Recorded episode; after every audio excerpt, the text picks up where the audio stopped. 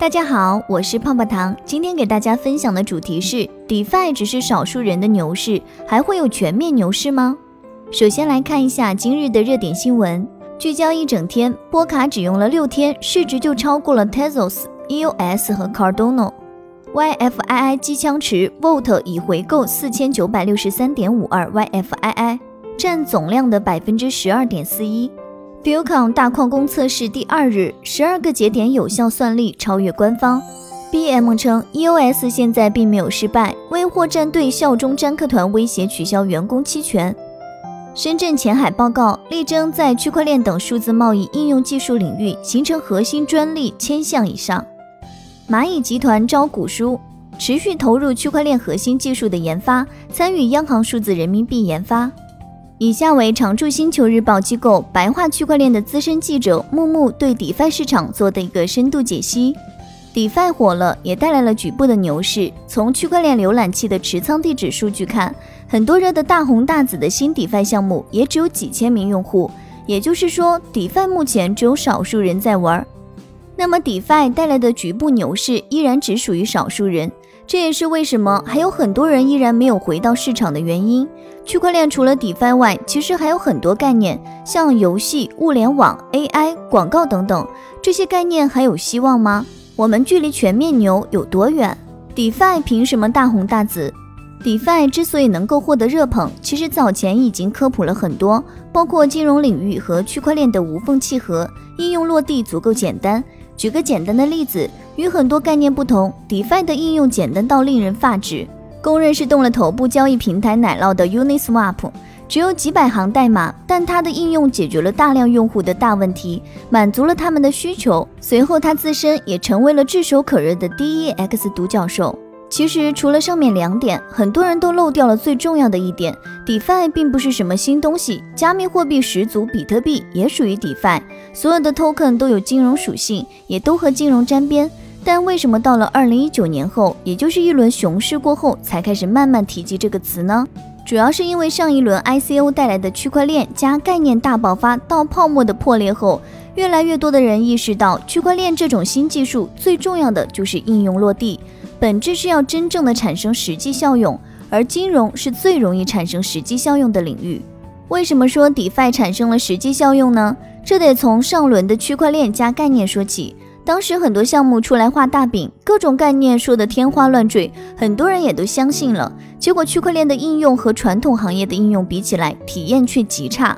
大多数人，特别是熊市的时候，普通人对区块链概念还是抗拒的。也就是说，区块链做的产品应用，除了圈内的用户，无法向外发展用户，也就是说不能出圈。而 DeFi 率先解决的是币圈用户的问题。从借贷到 DEX，无一不是币圈用户需要的，因此 DeFi 自然会获得率先采用，并逐步产生真实的效用。其他概念板块还有希望吗？区块链概念中，除了 DeFi，当然还有游戏、物联网、人工智能、广告等领域，存在许多人寄予厚望的应用。不过，很多还停留在概念阶段。顺着 DeFi 成功崛起的思路和经验。我们或许可以捋一捋他们几个热门板块是否有希望像 DeFi 一样崛起。游戏其实金融和游戏是威神最早提出的两个最适合区块链率先落地应用的领域，但 DeFi 起来了，游戏似乎并没有大的进展。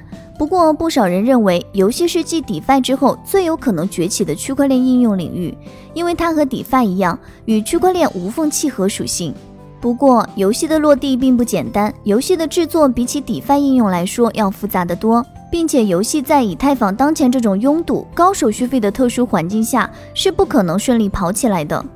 有大问题，也有大优势。游戏最大的优势是海量的用户以及特别容易出圈的属性。参考目前最成功的出圈的比特币，随着公链基础设施的完善，结合近几年颇多热议的创新 NFT。或许游戏的落地爆发应用远比 DeFi 这个蛋糕要大得多。预计后续会有像 Steam 一样成功的区块链游戏资产交易平台诞生。物联网、人工智能，物联网和人工智能一直以来都是火热的高新技术，同时它们与区块链可以称为铁三角。尽管未来是光明的，前景和空间都是无限美好，但是物联网和人工智能自身还不够完善，也尚有很多问题待解决。再加上不完善的区块链，简直就是三个难兄难弟的节奏。但如果这三个俩能够优势互补，互相解决问题，互相扶持，也是不错的。就是想得太美好。区块链对物联网、人工智能来说，方案是不错的，但成本昂贵。就目前来说，也并不是不可替代的，而且也没有迫切的需求去解决。